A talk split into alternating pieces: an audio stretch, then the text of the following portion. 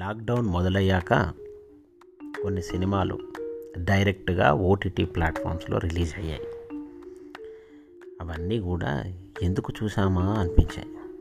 కానీ లేటెస్ట్గా రిలీజ్ అయిన ఆకాశం నీ హద్దురా అనే సినిమా మాత్రం చాలా బాగుందనిపించింది. సినిమా స్థాయిని పెంచేలా ఉంది. నేనైతే డైరెక్టర్ సుధా కొంగర గారికి ఎక్కువ క్రెడిట్స్ ఇవ్వచ్చు అంటాను రైటింగ్ క్యారెక్టరైజేషన్ చాలా బాగా చేసినందుకు ఆమె అభినందనీయురాలు. ఒక స్ఫూర్తిదాయకమైన కథను చెప్తూనే అంతర్లీనంగా అనేక సామాజిక కోణాలను కూడా ఆవిడ టచ్ చేశారు. పూరి జగన్నాథ్ లాంటి దర్శకులు చూపించే హీరోయిన్లలా కాకుండా వ్యక్తిత్వం ఆత్మాభిమానం ఉన్న లేడీ క్యారెక్టర్స్ మనకు కనిపిస్తాయి. ఒక వ్యక్తి విజయం సాధించాలంటే అతనిలో బలీయమైన కోరిక ఆత్మవిశ్వాసం.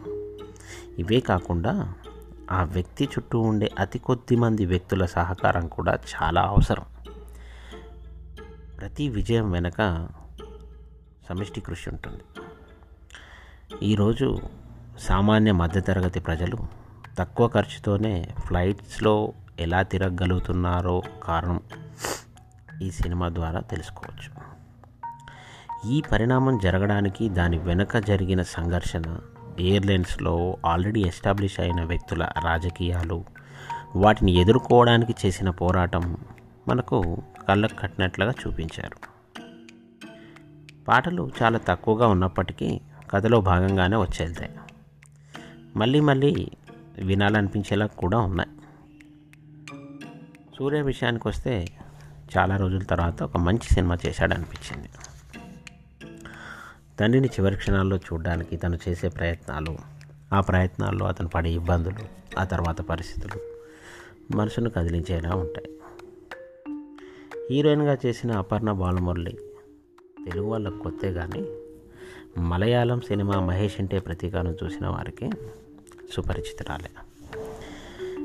వ్యక్తితో ఉన్న ఆ క్యారెక్టరైజేషన్లో ఆమె పెర్ఫార్మెన్స్ మనల్ని ఆకట్టుకుంటుంది.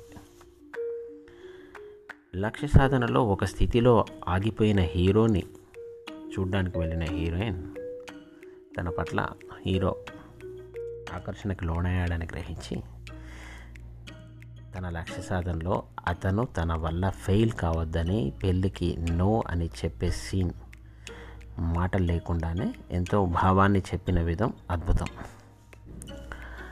అనుకున్నది సాధించాలంటే ఎన్ని అడ్డంకులు వచ్చినా ఎన్ని ఇబ్బందులు పడినా ఎన్ని ప్రలోభాలకు గురైనా లక్ష్య సాధనను వదిలివేయవద్దని. అలా వదిలివేయని వాళ్ళకి స్కై ఈజ్ ద లిమిట్ అని ఈ సినిమా చెప్తుంది. నేనైతే ఇంకోసారి ఈ సినిమా చూడాలనుకుంటున్నాను మరి మీరేమంటారు?